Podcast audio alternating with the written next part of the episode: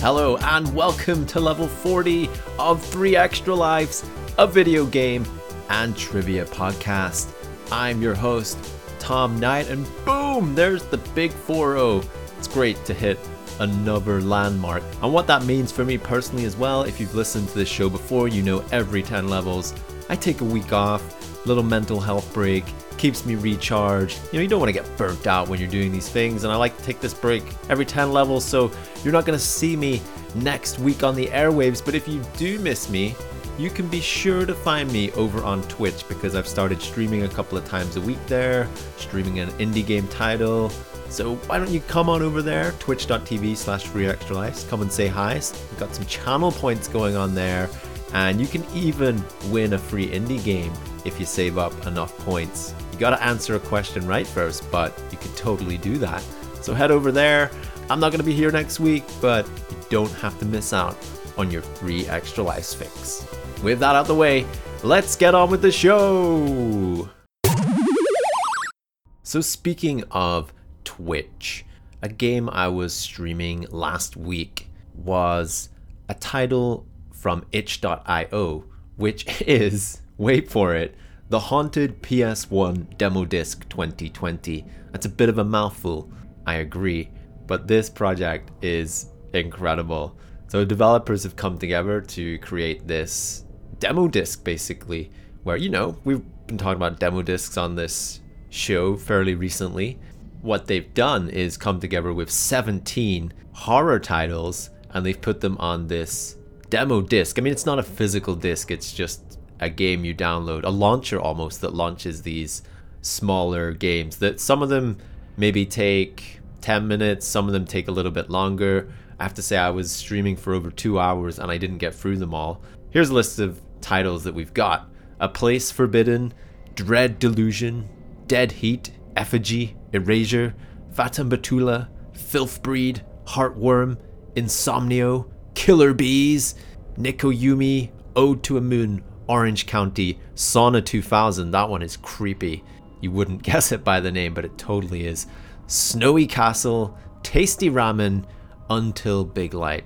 Now, a lot of these projects are demos and they're going to be fleshed out more in the future, but you get a taste of what they're going to play like. And it really is in the style of retro, kind of PlayStation era graphics, and it really takes you back playing these games.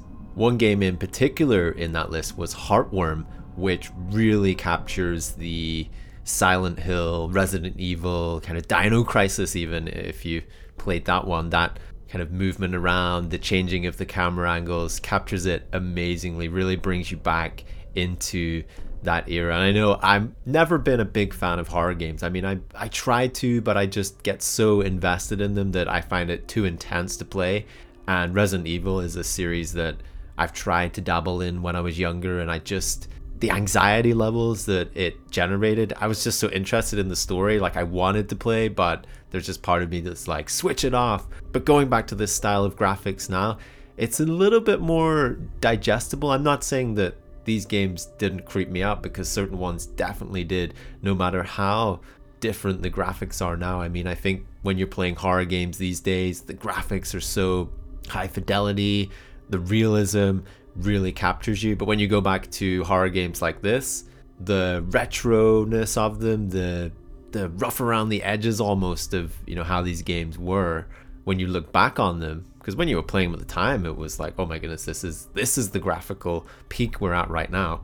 But looking back has more of an influence on you. And i think it it can take away from the horror aspect. But i have to say in these demos that there was still that aspect that i was getting absorbed and getting creeped out. Not all the games on this demo disc are going to have you biting your nails or hiding behind a cushion because there's a game on here called Tasty Ramen, which you're in a ramen shop and you have to go around collecting keys.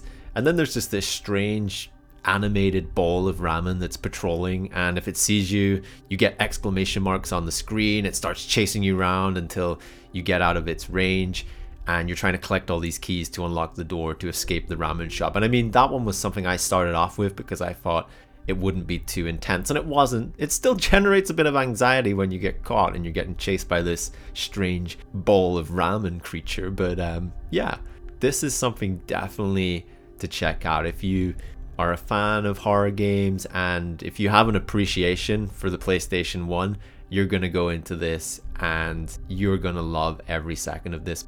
These games have been built in a way that they replicate that graphical visual of the time of the PlayStation 1 era, but they're built on current day technology, but it's created in a way that there's little glitches happening and it really does just add to the aspect of these games and the genre of horror that they're falling in.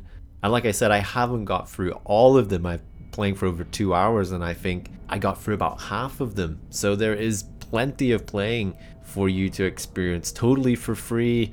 Head over to itch.io, there'll be a link in the show notes, and you can get your digital hands on a copy of Haunted PS1 demo disc. Try them before they get you. And if you do, why don't you let me know your favorite off the demo disc and which ones creeped you out the most? I have to say, if you check out one called Insomnio, that one really made me feel uncomfortable in the horror way. it was super creepy. Again, I can't recommend it enough. Go check it out. You'll have a lot of fun with that. That is the Haunted PS1 Demo Disc 2020. It's trivia time. So, we were talking about horror games, and let's go straight into this question. Horror game Silent Hill is set in which US state? Is it Tennessee, Maine, or Oregon?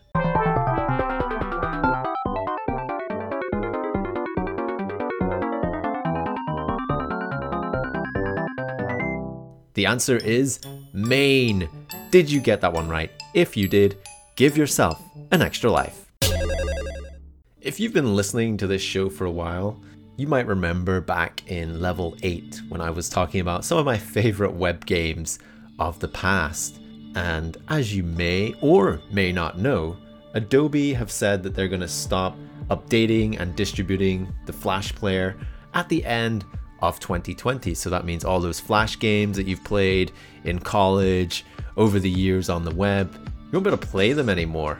That sucks because there's so many Flash games out there. It's a real piece of gaming history, I think, because we've all grown up. Well, most of us have grown up. I'm just assuming that we've all played Flash games in our time, and I know myself going through college and you know, Flash games were a big deal. Flash games got the day in sometimes, you know? and you've got the likes of you know things like Neopets, which were, was huge back in my day. Uh, I sound so old saying that. Fear not, because over on Newgrounds, which is a place where you may have played Flash games. Newgrounds, it's an American online entertainment and social media website and company, and it hosts user generated content from gaming, filming, audio, and artwork. And that's been going since 1995. So I've definitely played a few Flash games over there in my time, and they're actually working on a project to save Flash games, and it's going to be a Flash emulator. So, a very clever person called Mike Welsh is working on this emulator, and without getting into the technical side of this, basically you'll be able to open this in your browser and you'll be able to load up flash games through this even animations that were recorded through this as well. I know I was a big fan of Homestar Runner, which all ran on Flash. So a lot of companies and individuals that have perhaps created content this way have imported it over to YouTube, but there will be stuff that could potentially be lost if we weren't able to still access Flash after Adobe stopped supporting it. And one big thing about this as well is the emulator that's being created over at Newgrounds will allow you to access Flash games and Flash animations on your mobile, which is something that we haven't actually been able to do on mobile phones. So that's pretty neat.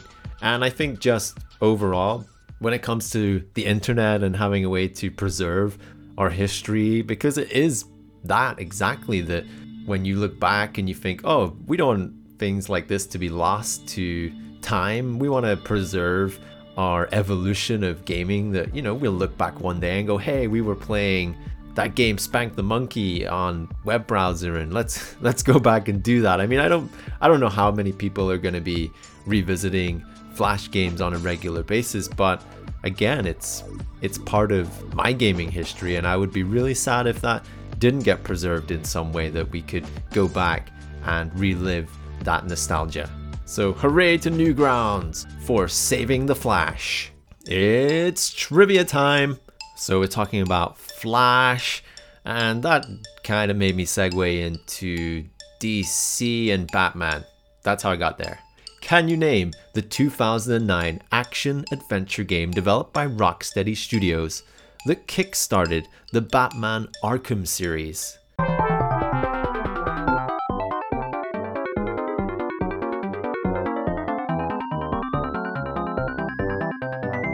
The answer is Batman Arkham Asylum. Did you get that one right? If you did, give yourself an extra life. And finally, on this level of three extra lives, I'm going to talk to you about Marooners on the Nintendo Switch. Now, this has been out on PC since 2016, actually, but from the 7th of February 2020, it is now a Nintendo Switch title also. And I have to thank Game Drive NL for supplying me with a key for this game to check it out. And I had a partner in crime who is Amanda, who is from Geek Herring, and uh, we sat down and played this party game on the Switch for quite a while actually. And when it comes to playing games on Nintendo, I'm always thinking of that multiplayer couch aspect, and this game definitely does fit into that. Without making the most obvious comparison, if you've ever played games like Mario Party, where you have various mini games that you go into, they're very short, maybe take a minute or so. Think of that in your head while I'm talking about Marooners because Marooners is actually a bit more fast paced than Mario Party. Mario Party usually has like the board game aspect, which can take an hour or so to complete, whereas Marooners is, like I say, way more fast paced it has an online mode as well if you want to play with other people. I just played this locally, like I said, with Amanda. You're going in there, you're selecting your character, which is various people from cavemen to pirates to other characters that you unlock along the way and you choose a weapon for them and there's lots of silly weapons you can unlock there's like swords which isn't silly uh, there's balloons there's just frying pans guitars there's anything you can imagine. That's like your main attack. I don't think it really influences anything other than the aesthetic of your character. You can play with up to six people. What we did was we went in and added a couple of computer characters in there. There's two modes that you can play. There's a party mode and there's an arena mode. Now party mode is you'll go in and play various mini games where you're trying to gather as many gems as possible. You're trying to eliminate your opponents. You can collect power ups during these bouts. There's bombs. There's punching gloves to knock your opponents off edges and eliminate them. And there's arena mode, which solely focuses on eliminating your opponent as quickly as possible. Something that totally took me by surprise in this game is the mode which you can enable for either of these called Chaos Mode, which means that you can start playing a mini game and then after about 10 to 15 seconds it will then pause that mini game it will zoom out it will go to another mini game and start that one and you'll be playing in this other mini game it will then pause that after 10 to 15 seconds go to another mini game start that up and it will keep visiting various mini games that you have in progress until basically you have the last person standing in each. And this at the start really confused me because I was like, what is going on? Why why aren't we getting to finish this mini game before we move on to another one? You can turn this off, of course. Uh, but it actually was pretty interesting to have various mini games in progress all at one time. And when you were returning to a mini game, you had to quickly switch your mindset of being in that mini game. For example, there's one when you're in a pond and it's covered in lily pads. And as soon as you walk on those lily pads, they disappear, and you've got everyone else walking on lily pads. So you're trying not to uh, fall down a lily pad that's just been walked on because it creates a gap which will eliminate your character. And when you switch away from something like that and go back to it, you quickly got to remember like what you're doing, how many people are around there, which direction you were walking in.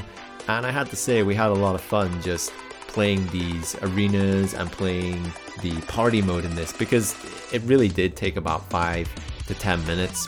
It was really quick to digest around and then get into another one, just kind of keep that momentum going as well. And I definitely like the ability to be able to add bots in to kind of fill the gaps if you didn't have a full six people to play offline.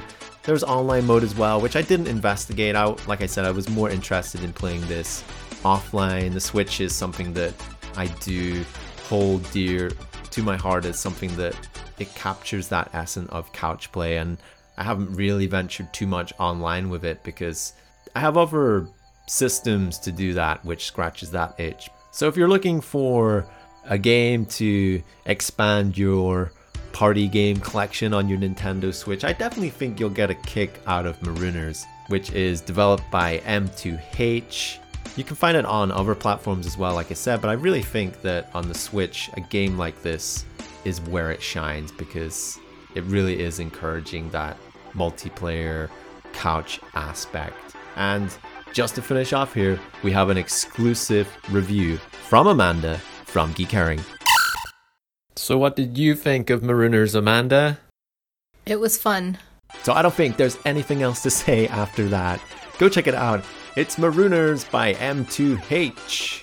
It's trivia time. So, we were talking about Nintendo. So, here we go with a Nintendo question. In which Nintendo 64 game does the player take the role of Joanna Dark?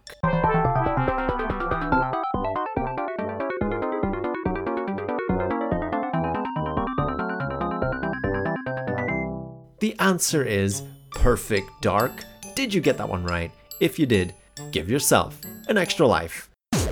And here we are at the end of the show once again. How did you do on the trivia this week? Why not let me know over on social media Facebook, Twitter, Instagram at 3 Extra Lives. As always, you can email the show at podcast at 3extralives.com if you've got any feedback or recommendations for me to check out. And you can find all the show notes for this level of 3 Extra Lives over at 3extralives.com. Everything I've mentioned here, so you don't need to go searching. Go check it out. And just a reminder again, I won't be here next week because it's my 10 level break. And I will see you all in level 41!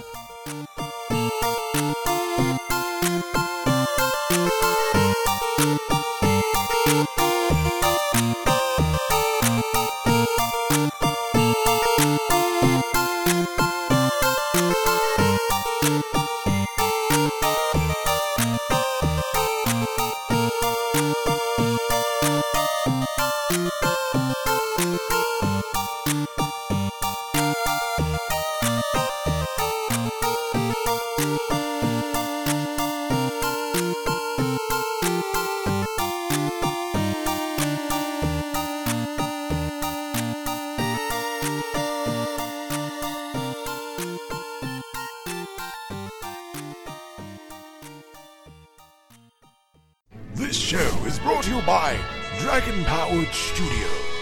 Find more at dragonpoweredstudio.com.